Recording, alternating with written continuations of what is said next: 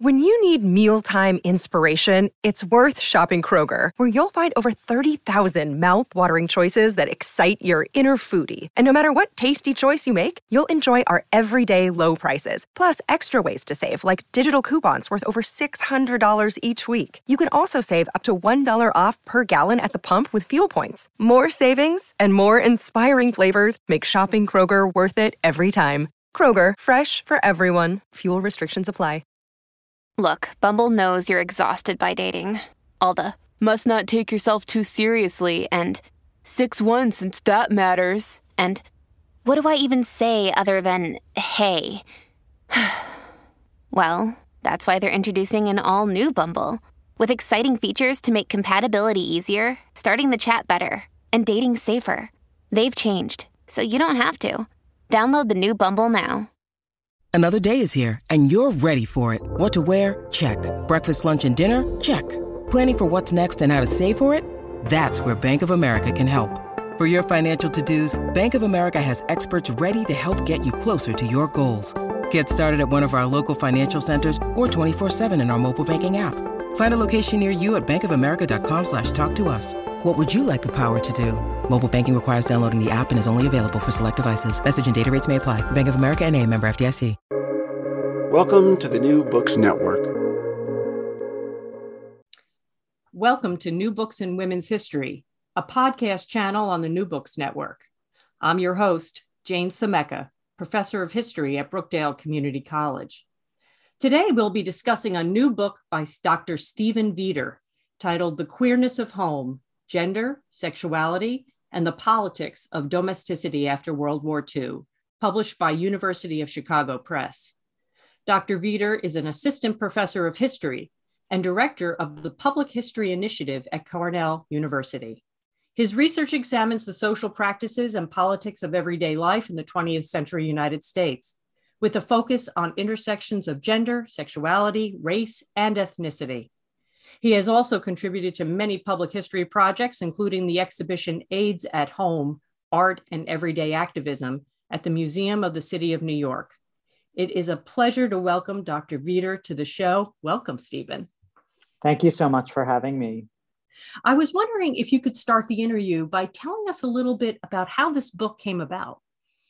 You know, so the queerness of home really looks at the different ways that LGBTQ people navigated domestic life after World War II as a way of thinking kind of more broadly about the politics and everyday practices of home life and sort and and and the ways that queer people, queer and trans people adapted them and resisted them and reinvented them. The but the project I'll say really started when I was a graduate student. I mean, the beginnings of the project were when I was a graduate student at Harvard in a, in a gender history seminar with Nancy Cott. Um, and I was really interested in that time in a kind of new literature that was emerging on food and gender history. Um, it was partly inspired by um, the Schlesinger Library at Radcliffe has a huge cookbook collection that Barbara Haber amassed over many years. And so I got interested in, in this new kind of this new work, thinking about how did gender and food fit together in ways that also challenged, you know, the challenged theories about the constraints and limits of domesticity, um, especially aligned with feminist labor history. Um, and so that kind of led, led me to start thinking about these larger questions about really what what is home? What so what what what are the, the, meanings of home, the significance of home in everyday life? What are the political meanings of home? And how might we challenge the ideas of home specifically as simply private? Because one of the things that I think became really clear to me in work by, by historians like Alice Kessler Harris was that home is not simply a private space, but one that is kind of a, what I say in the book, a portal to the to the public. That we that so many feminist and queer historians had really reiterated a kind of separate spheres ideology about home, where you know reiterating this idea that the home was a private space, there was women's space, that was distinct from a public sphere. And I really thought that there were interesting ways that the food history and gender histories were challenging that. Um, this was also a moment, of course, when a lot of same-sex marriage cases were moving through the courts, and there was a lot of debate among queer studies scholars and queer theorists about whether or not marriage was actually the goal um, that queer people should be pursuing. Right? Was didn't in fact queer people want to have marriage and be like everybody else, um, or do they want to reinvent what home and family looked like? But I felt that there was a way that a lot of the debates about marriage and what Lisa Duggan was calling homonormativity um, sort of tended to conflate domestic life with marriage.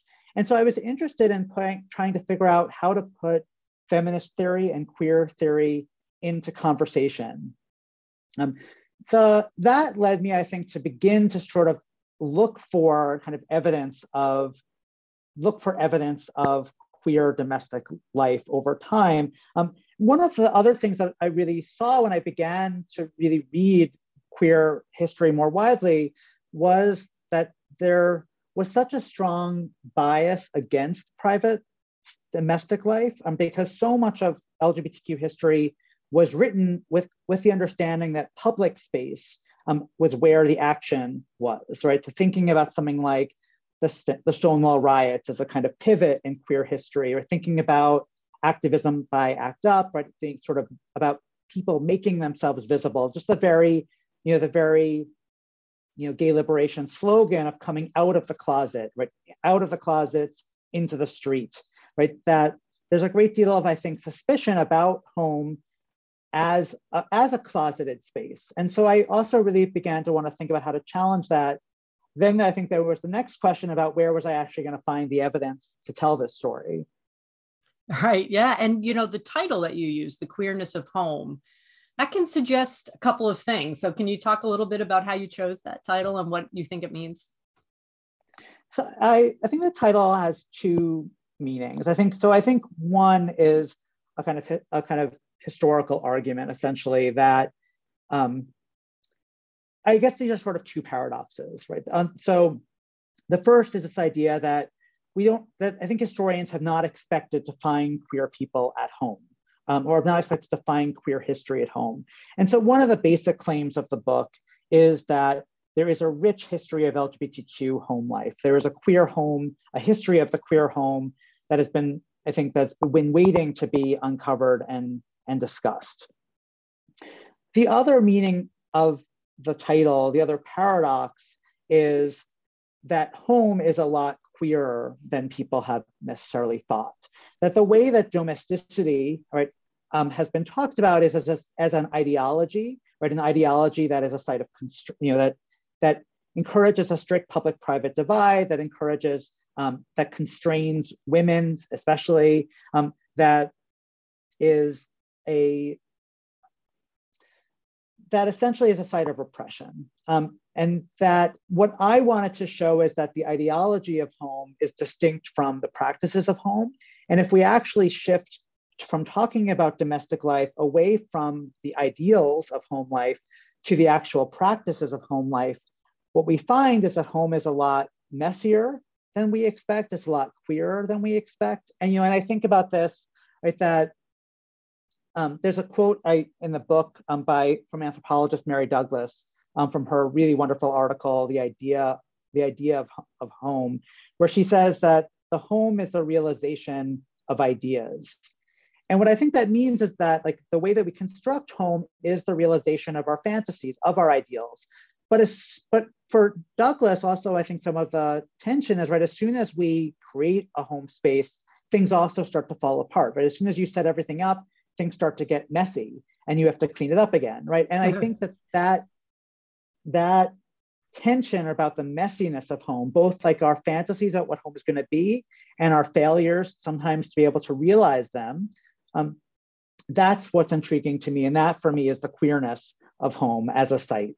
Yeah it's just such a playful title and i really i really love the playfulness of the title and it it has in it the very nature of the um, the idea that we should kind of let our imaginations go wild about the concept and so i thought that the playfulness of the title and the, even the, the cover photograph which shows you know people playing monopoly right so that this you know the idea of the playfulness is, I think, uh, very effective and I, very interesting. So you also write that quote, home has been a crucial though contradictory space in LGBTQ life and politics.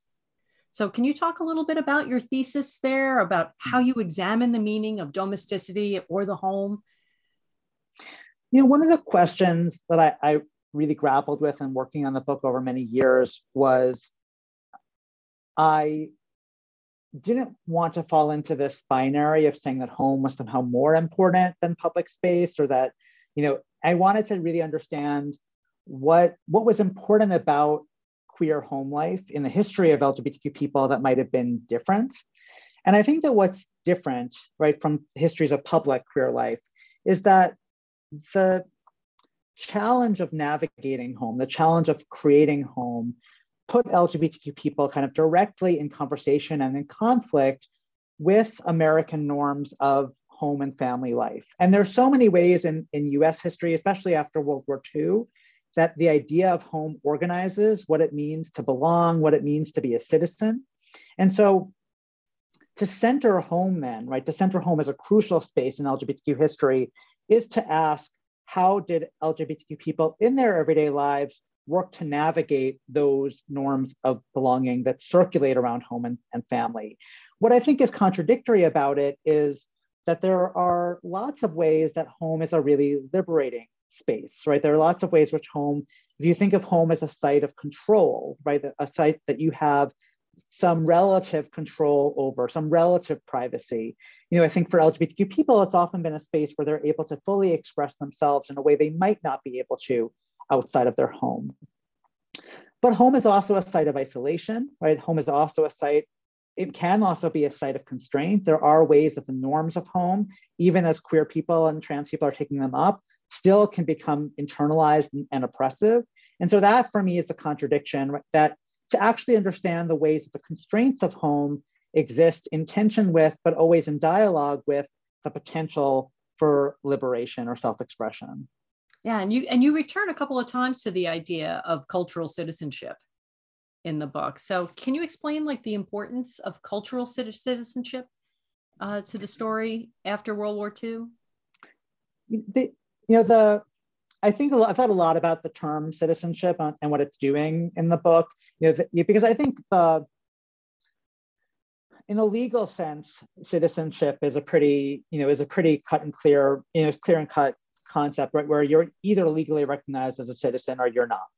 Um, but there are also ways that there are also ways that cultural citizenship asks us to think about the ways that people actually experience belonging, the ways they actually experience citizenship. I'm thinking also about work by, um, by Margot Canaday about the straight, you know, her work, The Straight State, thinking about how the government essentially constructs a form of second class citizenship. And of course, I think we could think about that in African American history as well, that, that you know, citizenship is not equal for everyone, of course. And so cultural citizenship allows us to think about experiences of belonging, experiences of citizenship.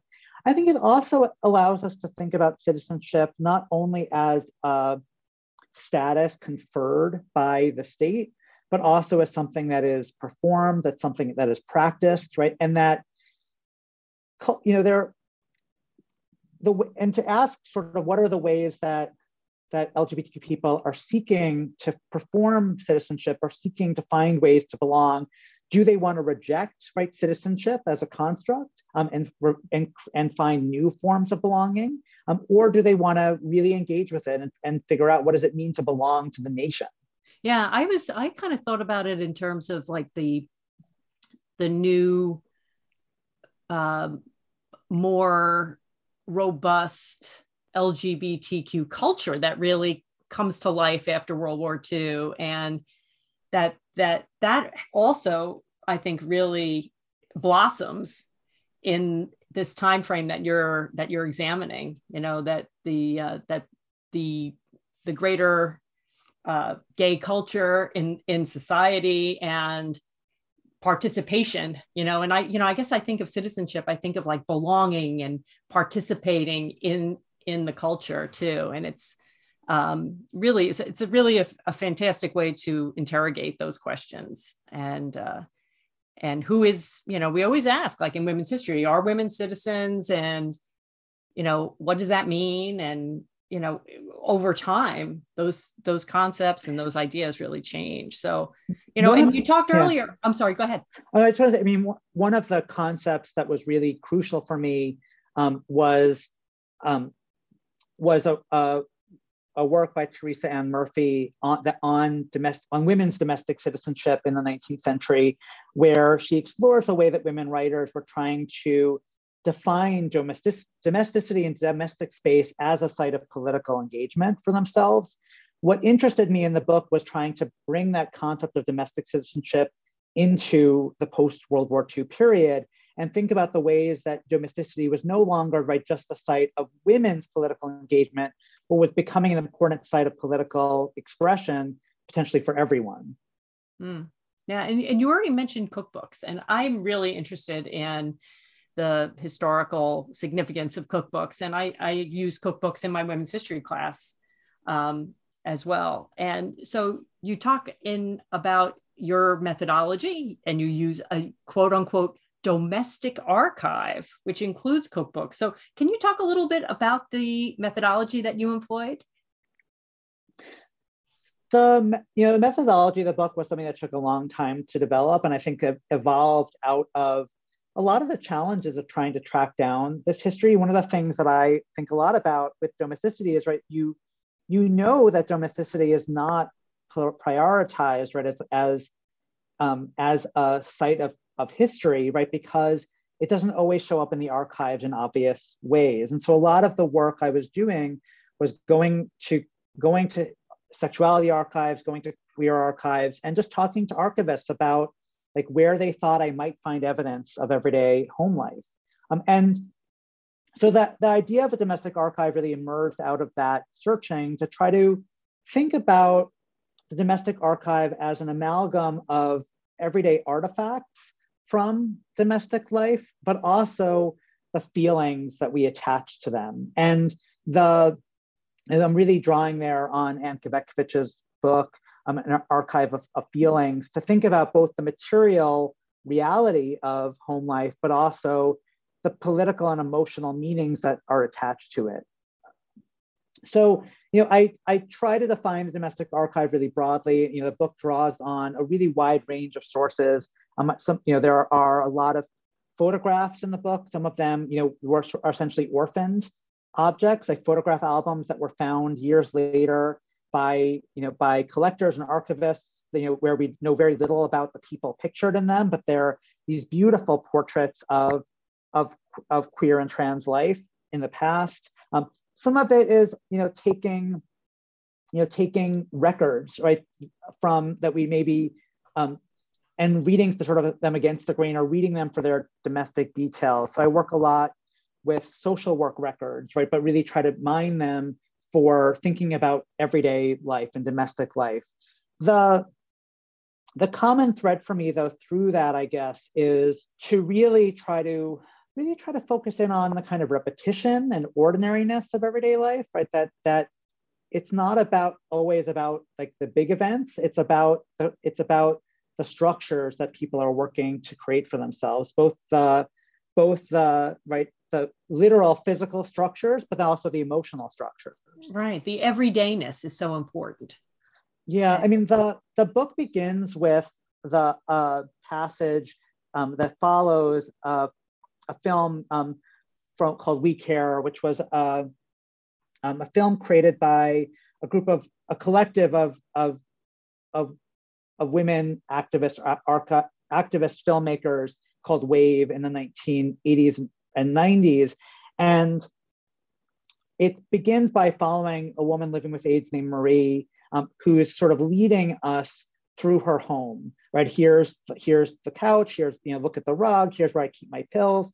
And what interested me about that, why I wanted to start the book there, was the kind of that kind of slow unfolding, right, and the kind of slow welcoming somebody into a space and noticing of all of these small details and that for me is emblematic of the work I try to do in the book of just really attending to all of those small details. Um, to understand right that that these are not that these are key details for us for understanding the right to understanding this history and understanding its meaning for the people who lived it and, and for us now mm-hmm. yeah. And it was so that beginning section too it's so intimate like to it's like to to open yourself up to to vulnerability too right? This is where i live. It's like showing a part of yourself when you show somebody this is my medication this is my couch this is my where i sleep you know it's there's a certain amount of like openness and uh, vulnerability i guess uh, about the about that opening passage that's really very uh, that really draws you in and I, I thought that that was really lovely and in the first section of the book you also discuss same-sex marriage in the 50s many people might just assume that same-sex marriage didn't happen in the 50s. Uh, so I love the I love the wedding photos. By the way, the, the wedding photos in that chapter were so beautiful to me. Like I, I thought, oh, this is um, capturing such a happy, the happy moment of a wedding. And um, so, can you talk a little bit about how we can't just think about same-sex marriage as something that happened in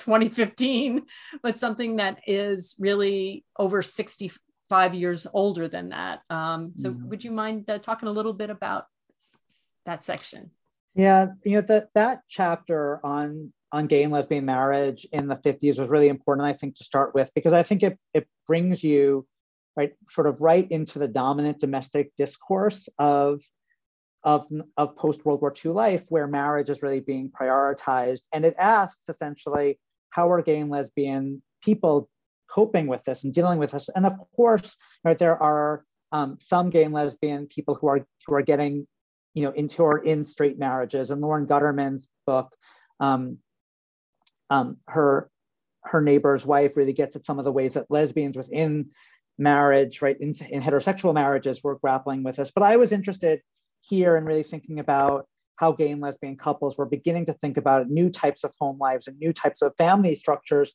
for themselves. And the what you what I saw was that there from late 40s into the 50s, right, that there were just so many gay and lesbian couples who were talking them about themselves as married, right? That, that living together, choosing to live together was for them a sign that they were essentially married. I mean, sometimes couples did also hold wedding ceremonies of the kind that we see in uh, that we see in the photographs in the book, but it was also just the fact of being of living together that people they called it homosexual marriage, and I think that that was that language is really important to think about right how they were trying to to stake a claim right to belonging that they were again sort of like other they were like straight their straight peers um, in having a married life but with a difference. And the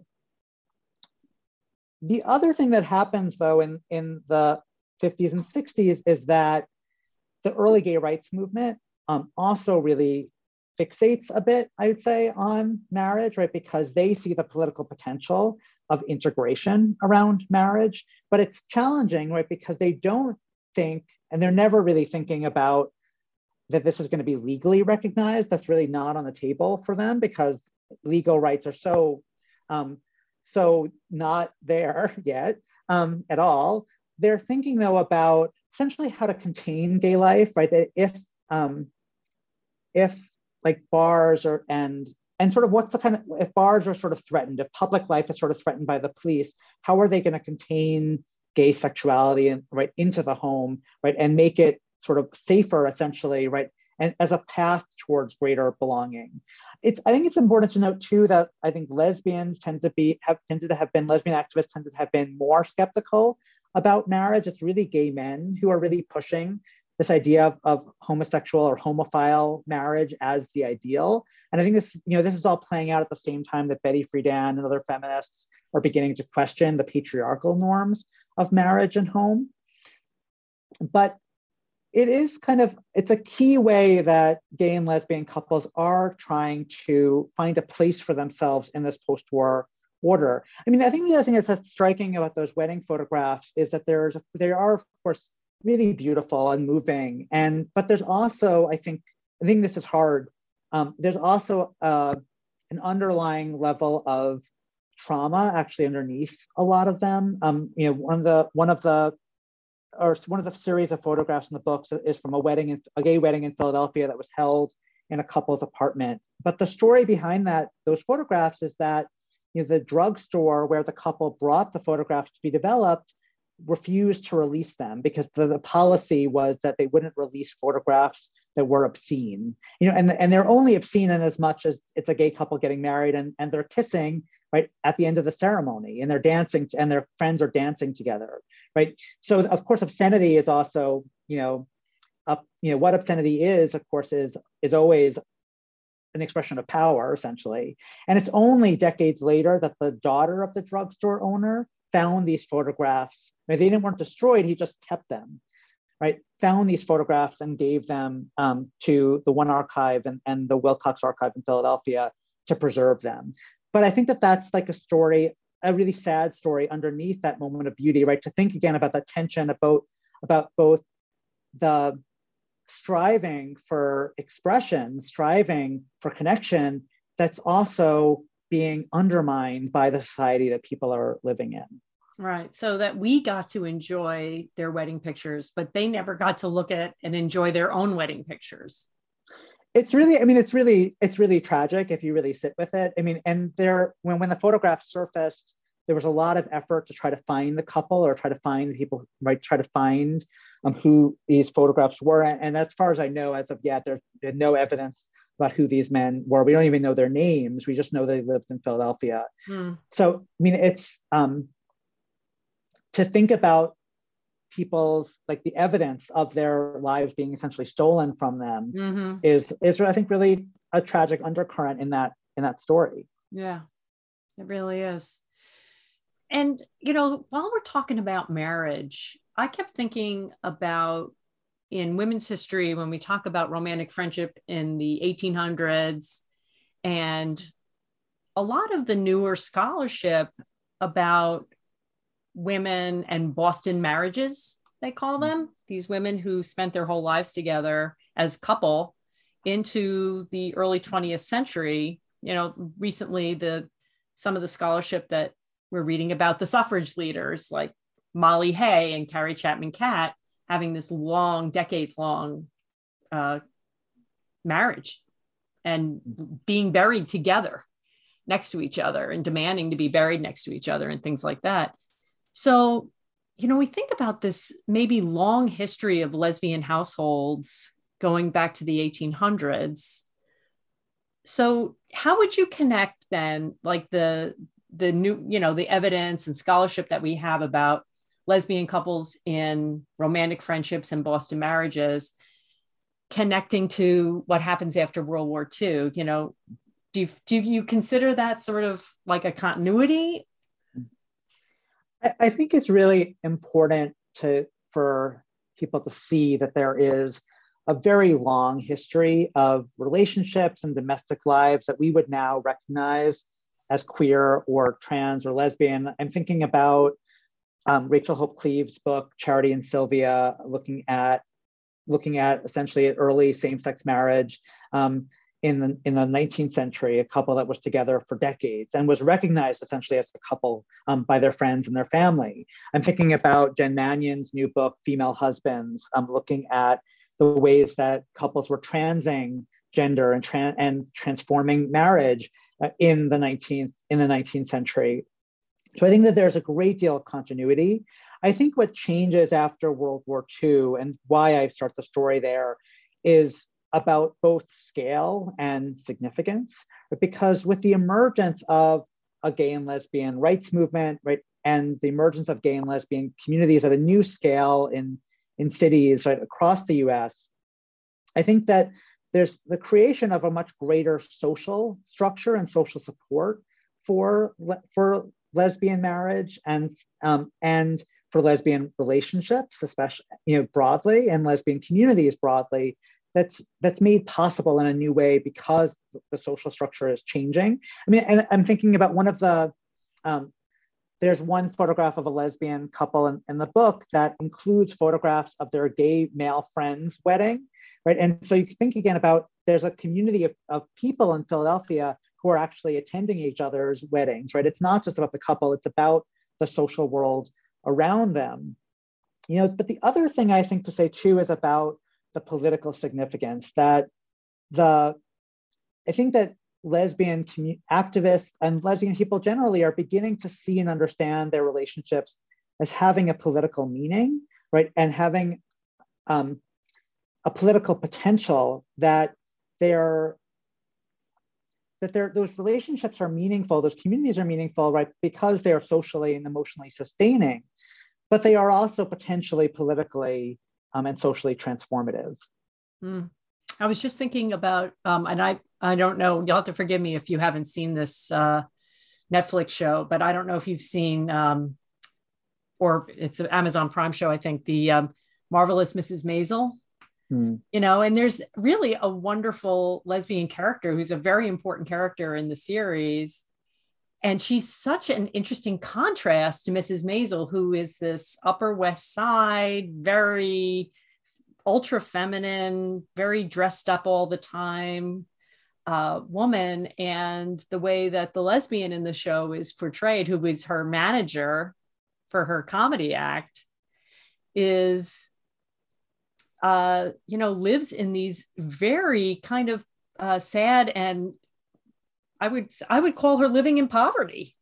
Uh, contrast to Mrs. Maisel's sort of affluence on the Upper West Side, contrasted with the lesbian character living in. Um, she lives sort of in a rooming house, and um, I don't know. If, I don't know if that ever, you know, when you think about how these, how she makes a home, and she goes to Mrs. Maisel's apartment, and Mrs. mazel lives in like this doorman building with, you know, big apartment, and you know, I. Uh, I think that I wonder if the writers of that show were making some kind of a statement or well, I, the random you know, I, I, I really, I really love that show in lots of ways. But I think, but I think a lot of queer critics have criticized the show for for not actually, you know, for sort of toeing the line and really representing the character of Susie as a lesbian. It's only yeah. spoiler alert for people who haven't seen it. It's only in this last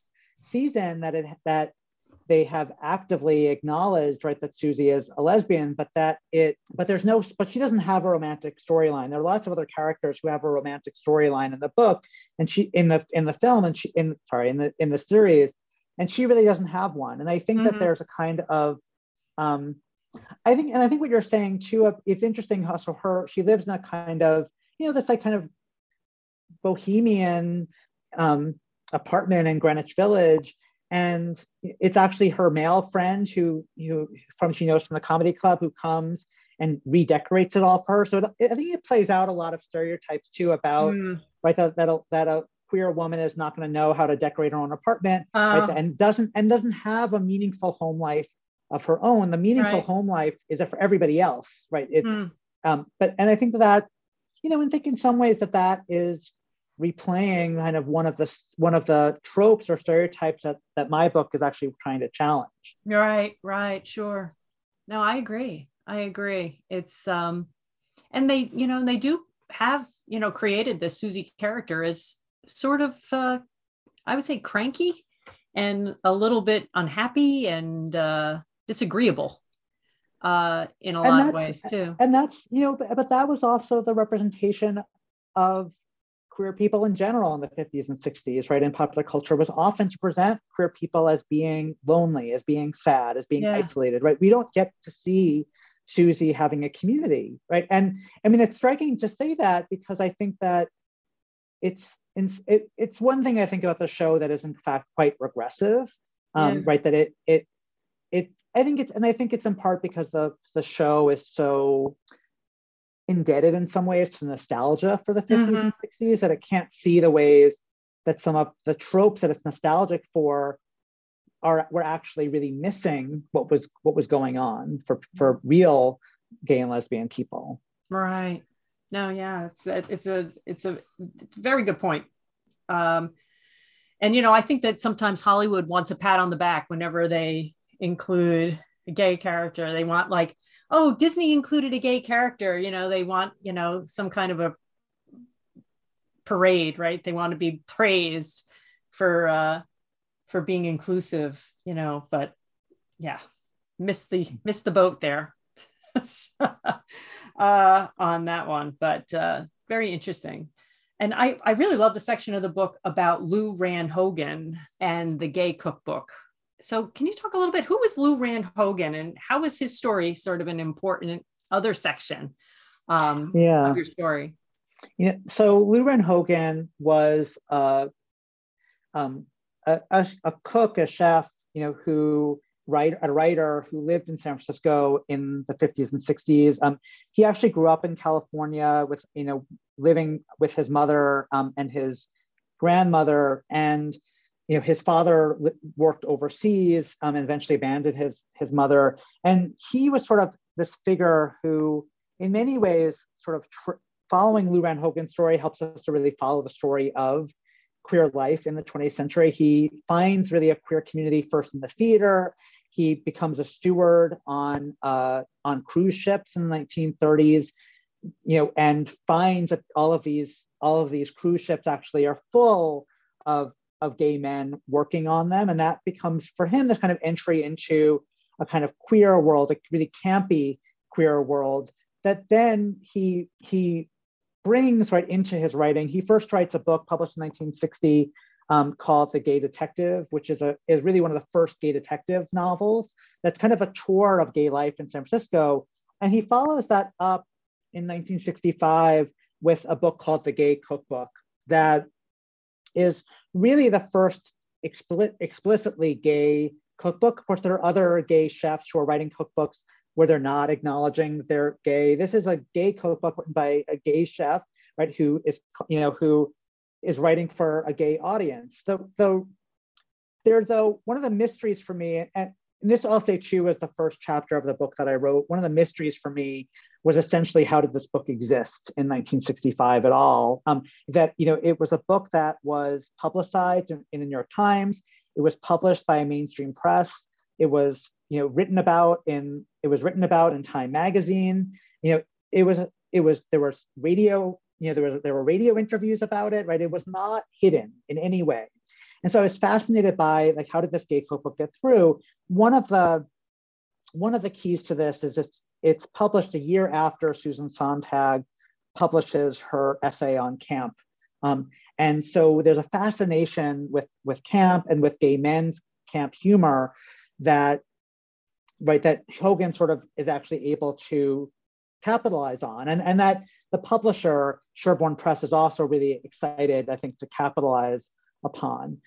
But the, the work of it, right, when what I think is ultimately important about the book is the ways that it disrupted um, and challenged it challenged representations of what gay life looked like. I mean, and this actually very much builds on what we were just talking about, because so many of the representations of gay life in the 1950s and 60s especially gay male life tended to portray this kind of um, this kind of dark, like lonely life, like people sort of in dark bars, sort of looking at cruising the streets. And that was, you know, and you know, bars and cruising the street was a really important part of queer life for a lot of people. That was really meaningful.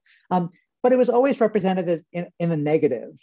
And what Hogan wanted to do and some of that world I think Hogan represents in the Gay Detective, right, and sort of re- and revalues some of that work.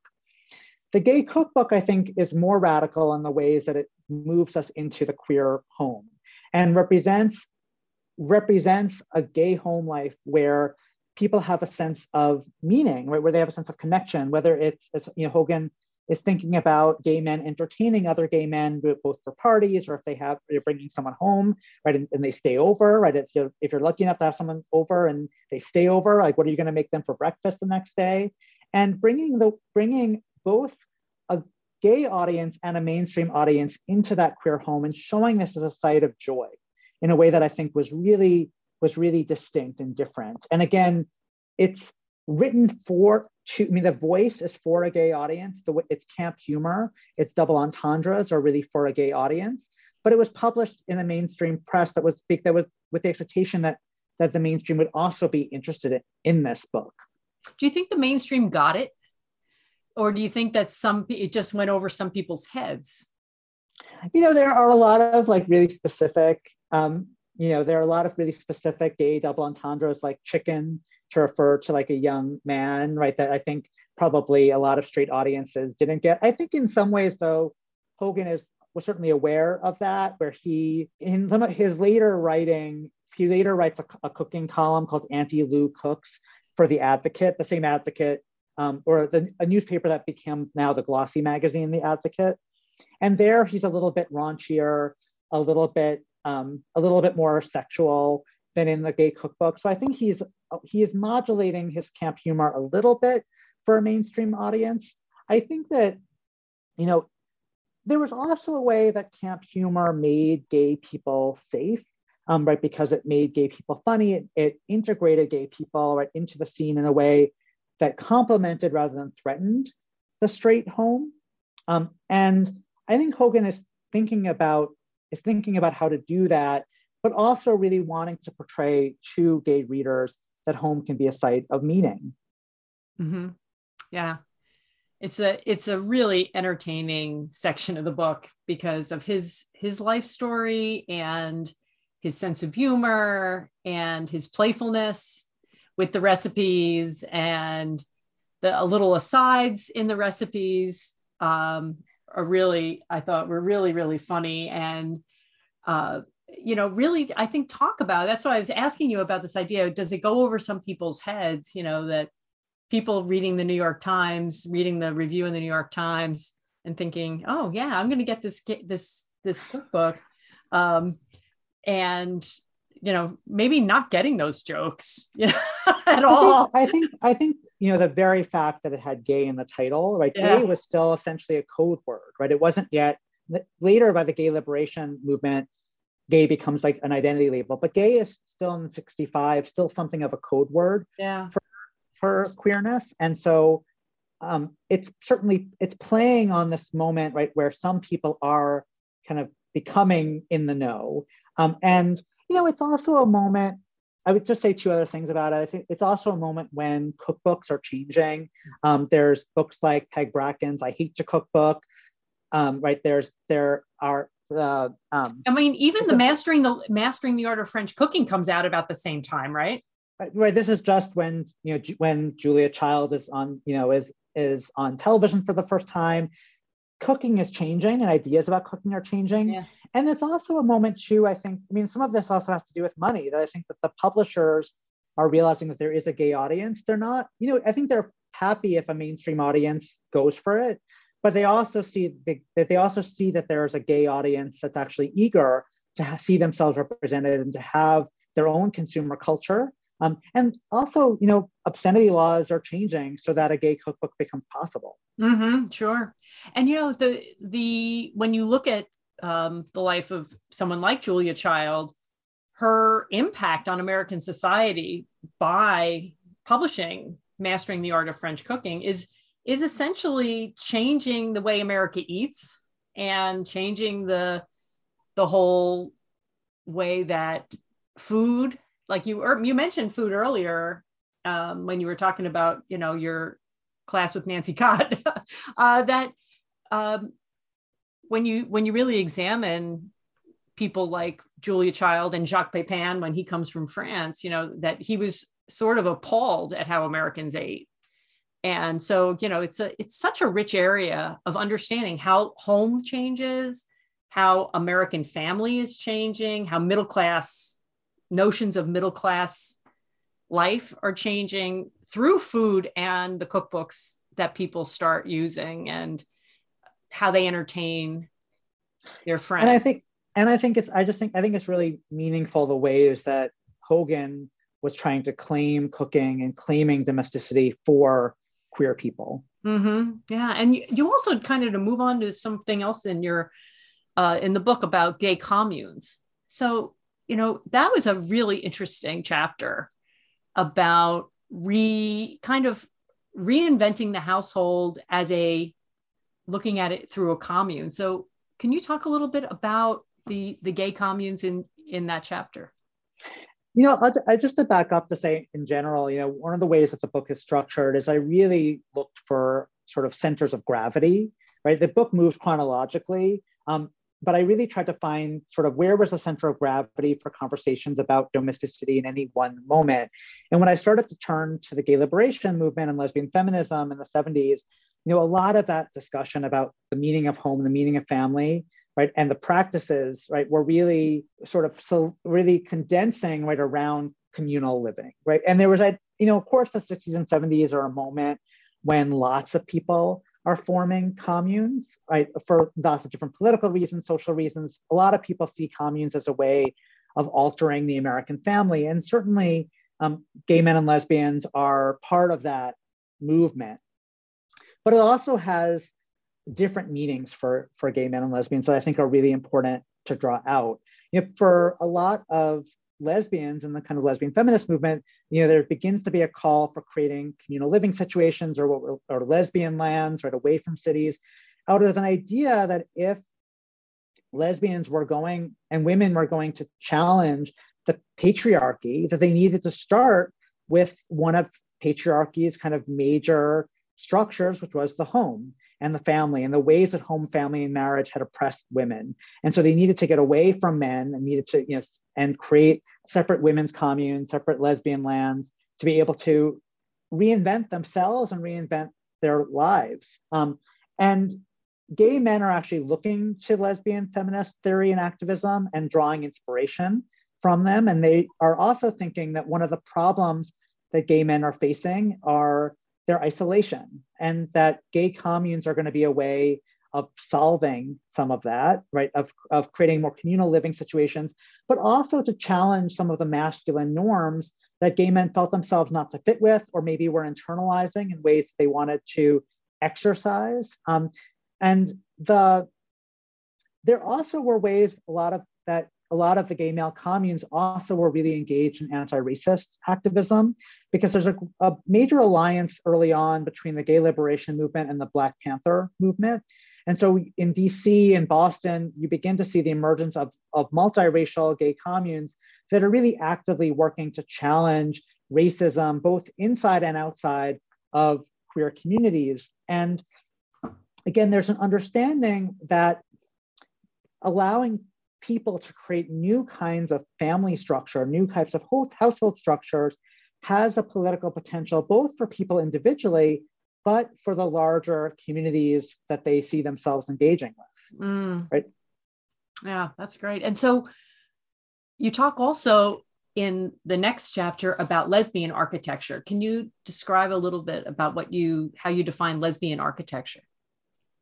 So the chapter on lesbian architecture really centers on um, one architect named Phyllis Birkby, who you know who grew up in the 40s and 50s and then moved to New York in the, in the 1960s and you know and talks about always having an interest in architecture from the very time she was a very young child but being told essentially that architecture was not a field for women. Um, and you know she taught uh, all uh, the chapter draws a lot on Birkby's papers at, at the Smith College, um, Sophia Smith collections. Um, and, you know, her, she details being at um, the University of North Carolina Women's College in the 1950s. And she talks up with the same type of, in her diaries, she talks about, um, know, with the same type of tension and secrecy, both her efforts to engage with architecture. Like she talks about sneaking off to the library to look at architectural journals,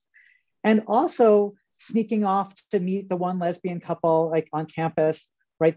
To, to go to their house and learn more about lesbian life. And so these are very wedded for her, right? The ways that the, uh, that women's lives are constrained and the way that lesbian life is constrained are very connected for her. By the late by the early 70s, she's gone to you know yeah the School of Architecture at Yale. She's been working for a kind of large up and coming architecture firm. But she also is beginning to engage in a lot of lesbian feminist activists. She joins an early lesbian feminist consciousness raising group. And that really inspires her to she leaves her you know her stable job at this male owned architectural firm and tries to open her own practice but she also starts running these workshops where she started with just friends other lesbian friends asking people to draw their fantasy environments right to literally like start with a blank sheet of paper and draw the, environment that your living space, your dwelling space that would be ideal for you. And for Birkby, that was a way of getting people to challenge the patriarchal norms that actually structured the built environment and to open up a possibility of what she was calling a woman identified or lesbian architecture, right? Of trying to create an architecture that was actually designed around women's needs desi- and desires rather than those that had been determined by men. Mm-hmm.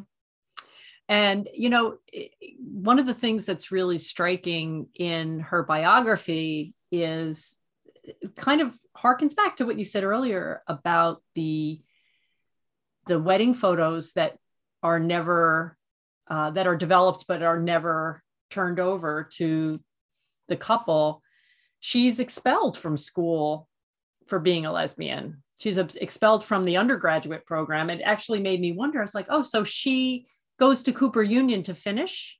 I thought that maybe that yeah. was does she does she actually finish her BA before she goes to Yale? I know? could never I could never figure out all of the details of this. I mean, she yeah. gets she you know it's what's clear is also it's clear that lots of women in the women's college were having lesbian relationships. Um, uh-huh. Um, she says that she was just too brazen about it mm-hmm. and that's why she's thrown out and and and sent back home um and but well, she gets never, caught right she gets caught she kissing gets, a woman yeah and, you know so, and it and she you know and um i don't know i mean she somehow i'm not i never quite figured out how mm-hmm. she got right how she she goes to cooper union she eventually gets to the yale school of architecture i was never quite able to figure out like how she ever finished her bachelor's degree. Right.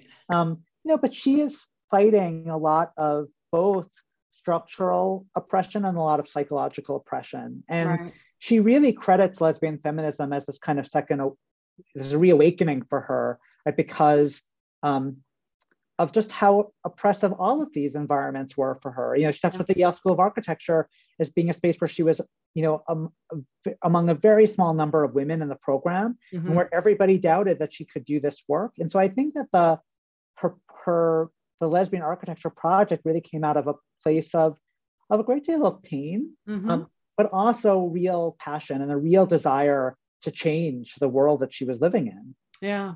And and she's a reflection of the world she's living in, isn't she? I mean, because of the era she's living in, she's representing sort of the bigger struggle that's kind of yeah. going on in a lot of households and in a lot of places in America at that time, right? To of women, even like when you watch like the biography of Ruth Bader Ginsburg, for example, she's at Harvard and she's in law school and uh, she can't get a job after she graduates, right? And so, you know, what I, think, what I you know, yeah, yeah, go ahead. I mean, I, I was gonna, but you know what? I just wanted to kind of wrap around the idea also that when she becomes an architect, that she has a hard time getting work, right? She gets she as when she opens her own architectural firm or her own business, she doesn't get a lot of commissions, or a lot of the commissions that she does get are not realized or not built. Um, so that was those were two things you mentioned about her life that harken back to that sort of bittersweetness um, in, and tragedy in some of these stories of like the couple that doesn't get their their wedding photos and her, Phyllis Bixby uh, Birksby who has you know gets expelled from women's college. And by the way i went to a women's college and there was a lot of a lot of women were other women at the college um, even when i was there. And married men later a lot of them went and married men after graduation but um, that she seems to have this so much to offer in the, her story. But again there's that the the little bit of the sadness underneath a lot of what you say i felt like. Yeah. I, you know, I, will you know, I, I, really see the story of Lou Rand Hogan and the story of Phyllis Birkby as kind of a pair in the book mm. because they're the they're two people in the book whose stories I think because they lived a long time and they've moved around a lot. Their stories tell us, I think, about a lot about the larger trajectories of of gay and lesbian culture at this moment. And I, I think that it's really important with Birkby, right, that she, as you're mentioning, right, she decides she's gonna she's gonna break out and create her own firm. Um, and she has all of these ideas, but but she's not able to get the commissions. You know, there are a couple of lesbian couples that commission her. Um, she builds one house out in East Hampton um, on Long Island. She builds an art studio for um, for an artist on Long Island, right? That, but she doesn't get a lot of work, and I think that that's also because a lot of the women that she was, you know, that were in her world didn't have money, right, to commission, right, someone to build their home. This is the same time that, you know, that a lot of gay men are are building new modern constructions right on, in the pines on fire island right? And horace gifford um, as, you know as um, horace gifford the architect horace gifford is building a lot of these modern homes. She doesn't you know she doesn't have a social world that has the economic resources to do that. And i think that also tells us a lot about of course women's social and economic position in the 1970s that there isn't an economic structure to support the work that she's doing you know she eventually becomes a teacher she does a lot of teaching. She, I mean, to me, she also ends up what's fast. She ends up creating a lot, doing a lot of government work of creating supportive living for people, um, for for people with mental disabilities. She does a lot of interesting work, but it's not the work I think that she was dreaming of. You know, for me, that's also one of the one. This is also a really important intervention for me in the book. Is that so much of the way that we talk about history is about is through the lens of success and one of the things I think that actually looking at domesticity helps us to see is, is the value of fantasy.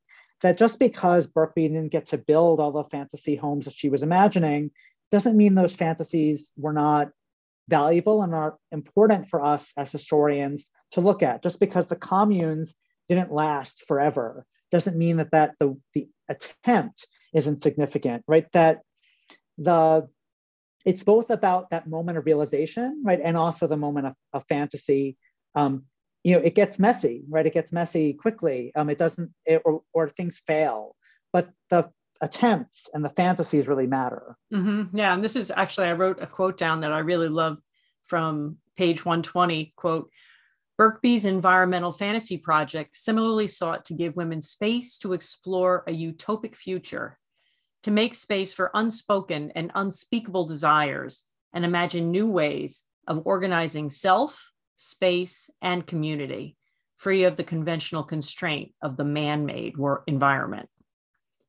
And yeah, so she, you know, the, the, uh, the fact that she's she's exceptional but she's not right so like you said like she's like a regular person in the same way that lou rand hogan is a regular person. Um, I think, like you said, you know, history books tend to lean too heavily on notable, famous people and ignore too often the story that really is the story of us.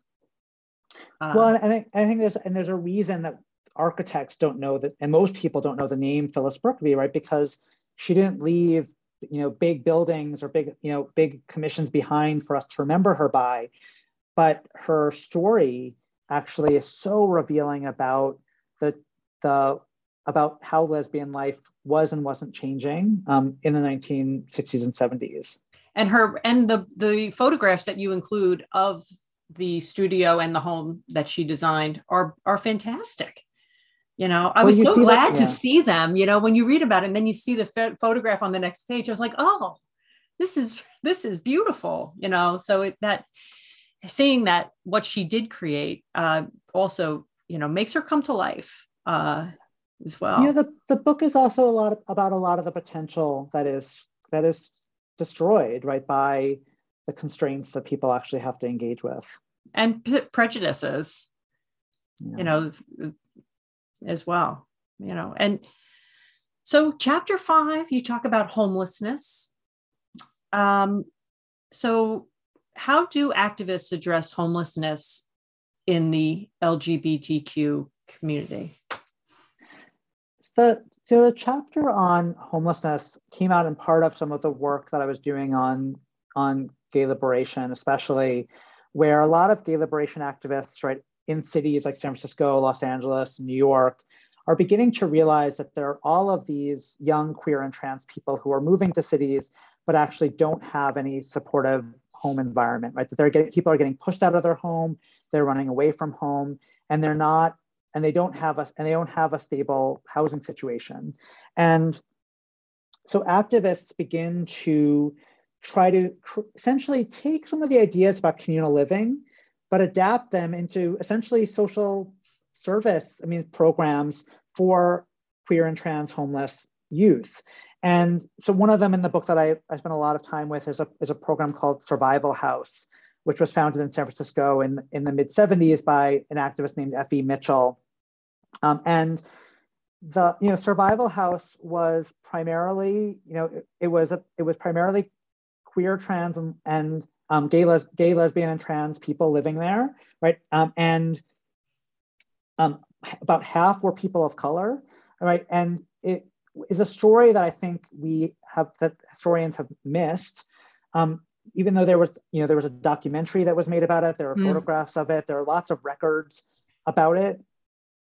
But I think it, for me, the story of Survival House and the larger kind of shelter movement, as I call it, in this period, is also about a shift that's beginning to happen in the 70s where queer people are beginning to see the government actually as a potential ally, mm. right? Because a lot of the story of um, a lot of the story of of gay and lesbian domesticity and trans domesticity in the 50s is about hiding, right, from mm. the state, about privacy, about maintaining privacy, not wanting the state to be involved, right? Gay and lesbian couples want to be married, but they don't actually want the state to recognize them right? They, they want the semblance of married life because it, it, it gives a sense of belonging, but they're not thinking the state's going to come along, right? The state is, is, is policing them, right? And what changes with, with programs like Survival House is they're, they're beginning to apply to cities and state governments for money, right, to help fund these programs. They're seeing that they have um, that they have social and economic needs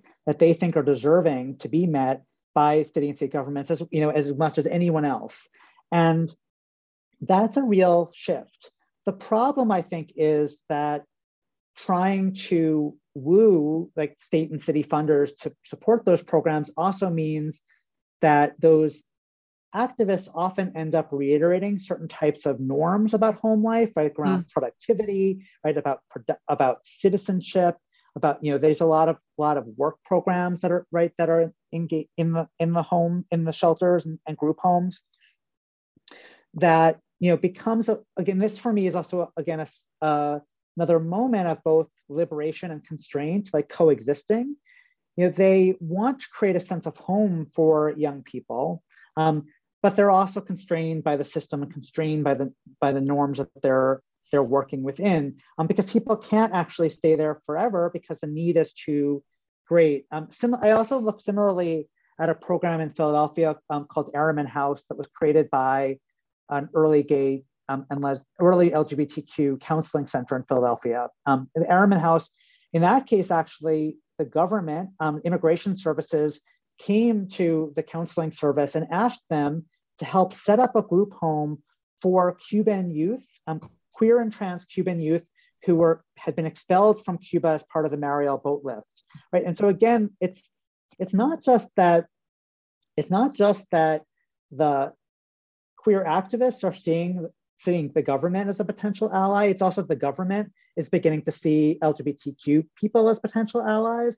And I think that's a major shift, right? That both in recognizing the significance of home, but also in, in understanding sort of how LGBTQ activists and the state might come together. Mm, yeah. And you know, it's it's interesting.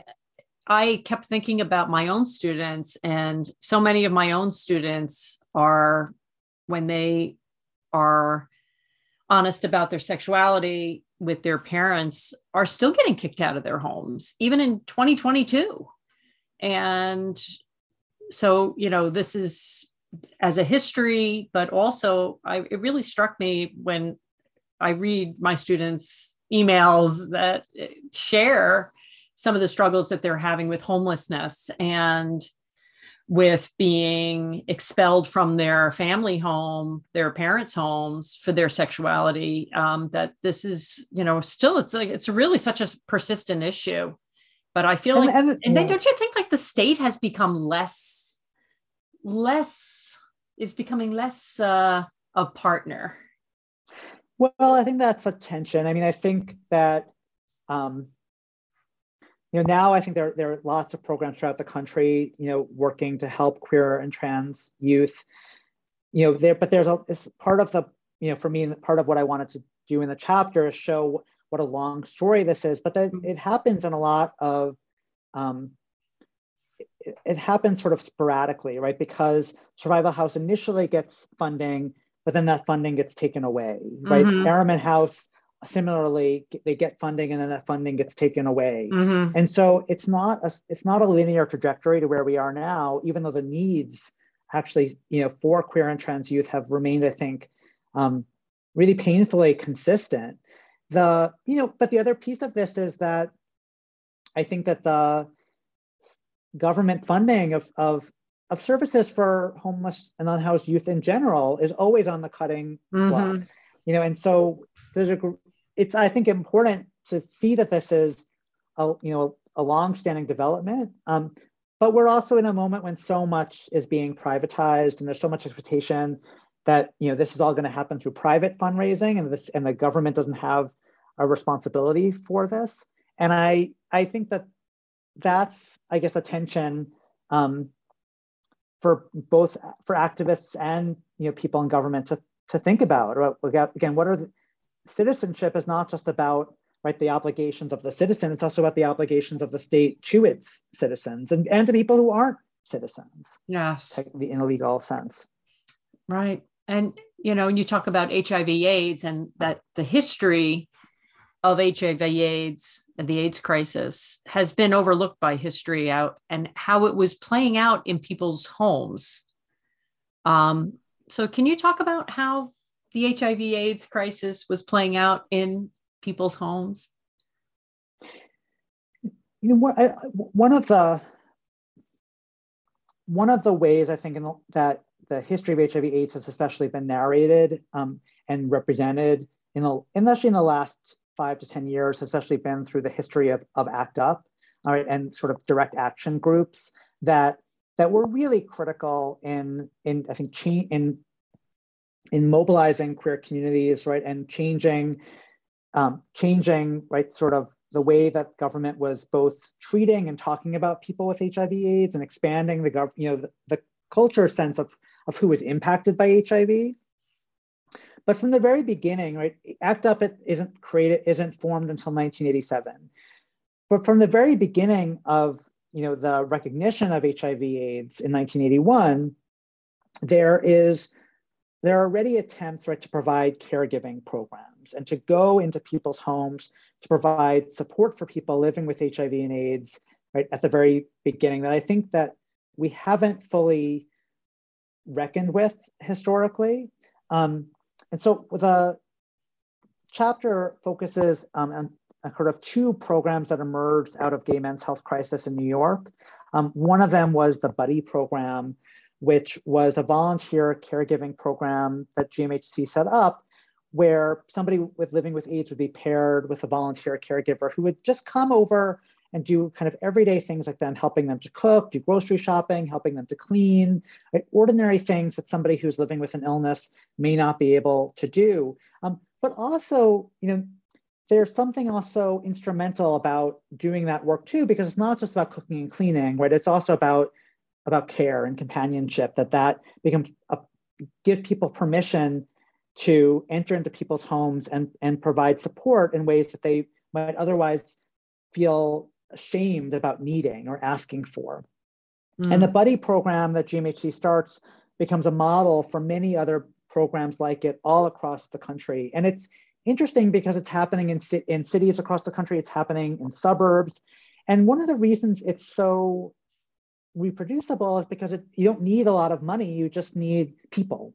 Um, and it's something that, you know, it's important to recognize the flip side of that is that volunteers are doing this because the government is doing nothing right mm-hmm. it's also a need you know the government in 1982 1983 in new york is doing very little mm-hmm. but the government's doing even less for, for, for longer right in in other cities and other suburbs and so the programs persist well into the into the 90s and early 2000s um, the other program gmhc program i look at in the book was a, was a, a public access tv program called living with aids that was created by a group of video activists within within GMHC, um, actually Jean Carlomusto. Um, and what was interesting to me there was to look at the ways that living with AIDS was both br- literally broadcasting um, living with AIDS right into people's homes, um, but also representing home back to people. And it was, a, I think, a kind of using television as a kind of community building, right? And again, creating a new sense of empathy for people and a new sense of being able to relate um, and, and thinking about expanding again who we think of as, or who people were thinking of at the time as living with hiv aids um, one of the one of the to me one of the big shifts that happens around those programs is a move towards what i call coalitional intimacy mm-hmm. where you know people are paired in the buddy program across identity differences right so there are increasingly a lot of people of color who are asking for volunteers, as there are a lot of um, increasingly GMHC in the 19, late by the 1990s is trying to recruit more people of color to act as volunteers. Um, you have a lot of women paired with men um, doing that work that again is challenging people's ideas of who the queer community is.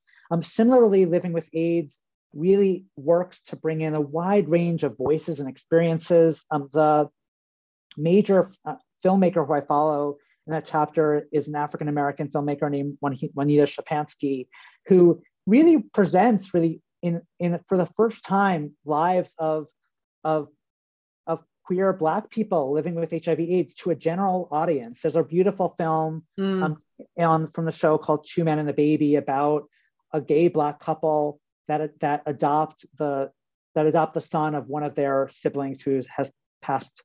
Um, and you know, and that had everything to do with with Juanita Szczepanski's own community and, and also the effort, right, to bring that story right to others, mm. right, to change people's sense of who the queer community was um, by changing our sense of who the community impacted by HIV AIDS was. Yeah. And it also teaches that sense of compassion and humanity that yeah. to humanize and um, you know, recently there's there's been some um, reporting here in New York area about um, Ed Koch, because Ed Koch was the mayor of New York, and during the AIDS crisis, uh, but he was also a closeted gay man who did not advocate strongly for HIV intervention and help uh, to the, to people suffering with HIV/AIDS, and there's he's really getting, um, I think, a, a sort of a, a kind of a look at right now and criticism for the way he was not willing to stand up for HIV AIDS, even if he wanted to remain a closeted gay man. Did you have any any uh, thoughts? Well, I yeah, I mean, I think I think a lot of activists in ACT UP suspected that at the time, right, and and had a sense that also that he was afraid of being, you know, he wasn't sure that he would have a political career as an out gay man, and also I think saw like really tackling AIDS as potentially outing him, right, or mm-hmm. maybe allow people to sort of to ra- I mean to more directly raise that question.